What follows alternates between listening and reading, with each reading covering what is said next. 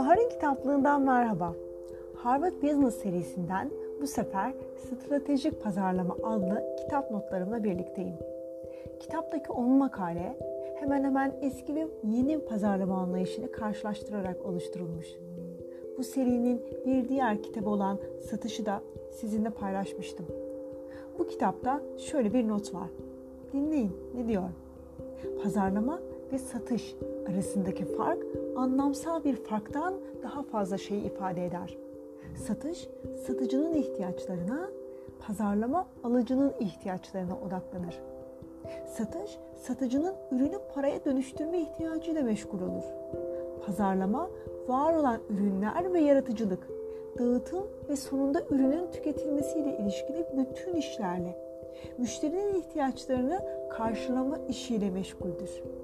Eğer diyor, pazarlamanızda işler kontrolden çıktıysa ya da istediğiniz gibi gitmiyorsa bir amaç üzerine pazarlamanızı yeniden kurun. Hatta şunları eklemiş. Tüketicileri eylem halindeyken gözlemleyin. Reklam yoluyla ürünleri işlerinize bağlayın. Ortak bir işe hitap eden farklı ürünler geliştirin. Ve tüm bunların üzerine bir amaç markası yaratın.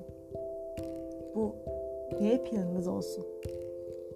Reklamcılıkla marka kurmak el yakacak kadar pahalıdır ve yanlış yoldur. Unutmayın, markalar kurulur, pazarlaması yapılır ve reklam verilir. İstisnai bozacak durumlar olsa dahi milyonda biri sizi bulmayabilir.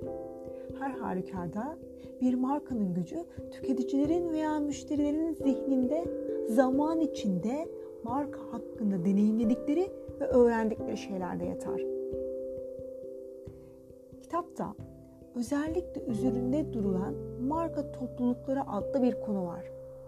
Burada bilmemiz gereken önemli gerçeklerden şimdi söz edeceğim. 1. Marka topluluğu bir işletme stratejisidir. Pazarlama değil. 2. Marka toplulukları üyelerinin ihtiyaçlarına hizmet etmek için vardır. İşinizin değil. 3. Güçlü markalar doğru topluluk yapısından çıkar. Bunun tersi değil. 4.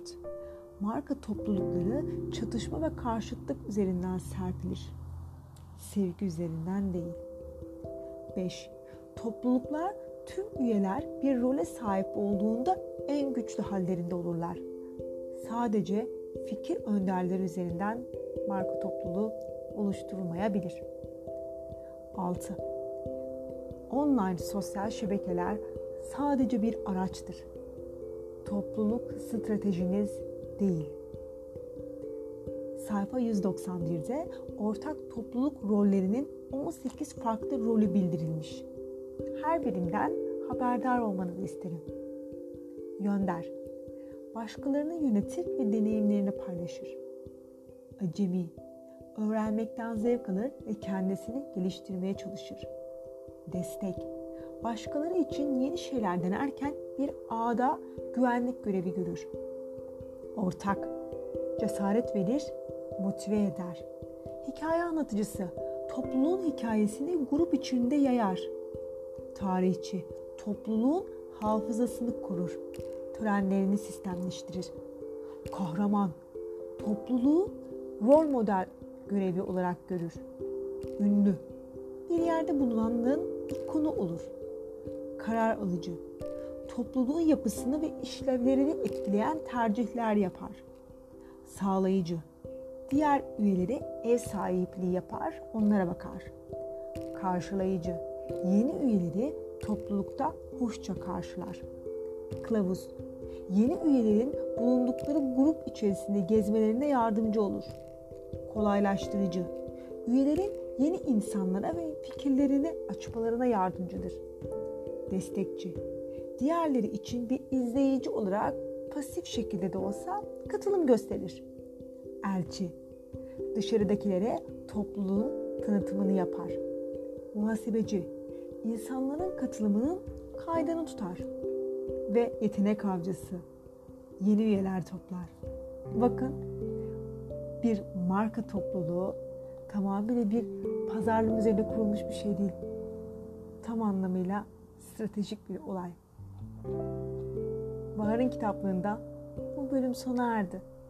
Bir sonraki bölümde görüşmek üzere. Hoşçakalın. thank you